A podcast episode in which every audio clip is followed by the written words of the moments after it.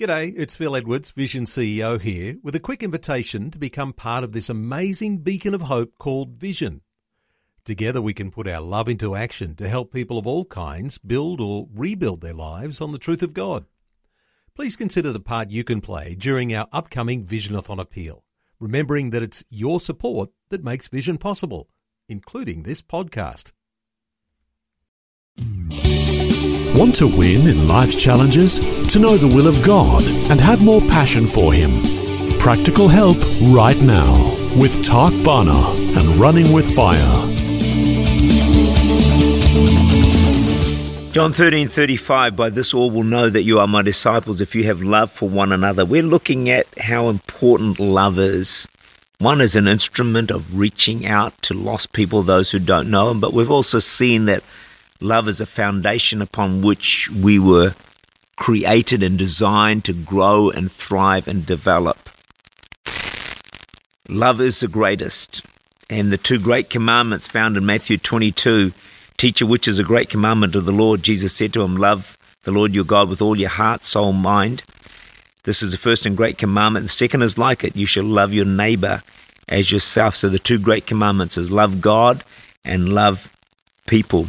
And we need to have those as priorities in our lives to grow in those two great areas. Maybe they should be priorities in our prayer lives as well. On the cross, Jesus said, It is finished. But there's another sound that you can hear that you want to listen for, and that's a shout of God crying out to human beings, to you and me, I love you. When you consider Jesus dying on the cross, listen for his voice saying to you, This is how much I love you. Think about that. Think of Jesus on the cross, the pain, the agony, the crucifixion, the blood, the, the nails in his hands and his feet, and hear their voice crying out to you right now. This is how much I love you. You will hopefully not doubt his love for you again. I read the statement love was compressed for all history in that lonely figure on the cross. Every step on the Calvary Road said, I love you. Jesus could have called down angels to rescue him, but he chose not to. So great was his love for you and for me, for our salvation, so we could spend eternity with him in heaven forever. Sometimes the greatest act of love can simply be availability. Job's friends were insensitive to his suffering. They gave him terrible advice, but one thing they got right they sat with him in silence for seven days. These were the most powerful moments that they spent with him. These were the most loving moments they spent with Job. And they only messed it up when they opened their mouths. Presence can be more powerful than words. When you don't know what to say, don't stay away. Just be present. Even be silent. Tony Campolo tells of going to a funeral home to pay respects. And by mistake, he ended up in the wrong parlor. That's quite a mistake, I would think. Hopefully, I never do that. Anyway, he did.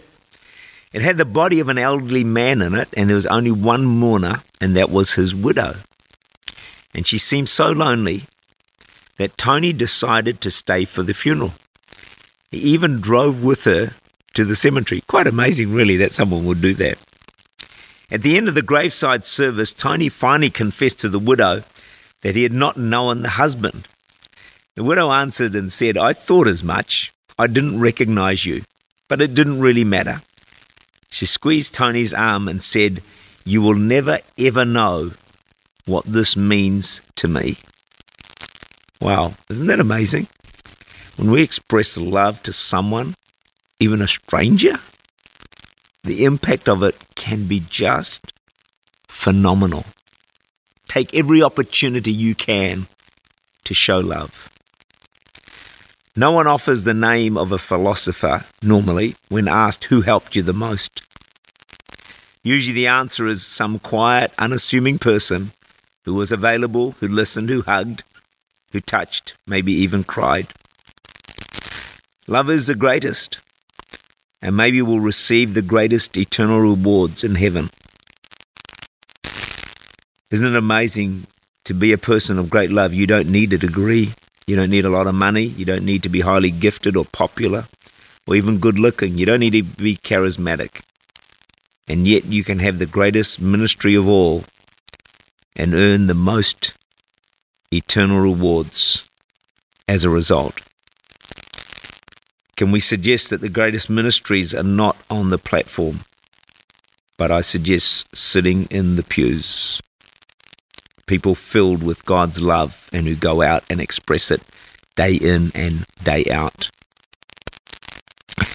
It's a great challenge for you and for me today to ask God to help us to grow in that which is the greatest of all, in love. If we can do that, we will have one of the greatest ministries that is possible on the planet. Tak Bhana is the senior pastor of Church Unlimited in Auckland, New Zealand. For more information, to make contact, or to listen again, look for Running with Fire at our website vision.org.au slash radio.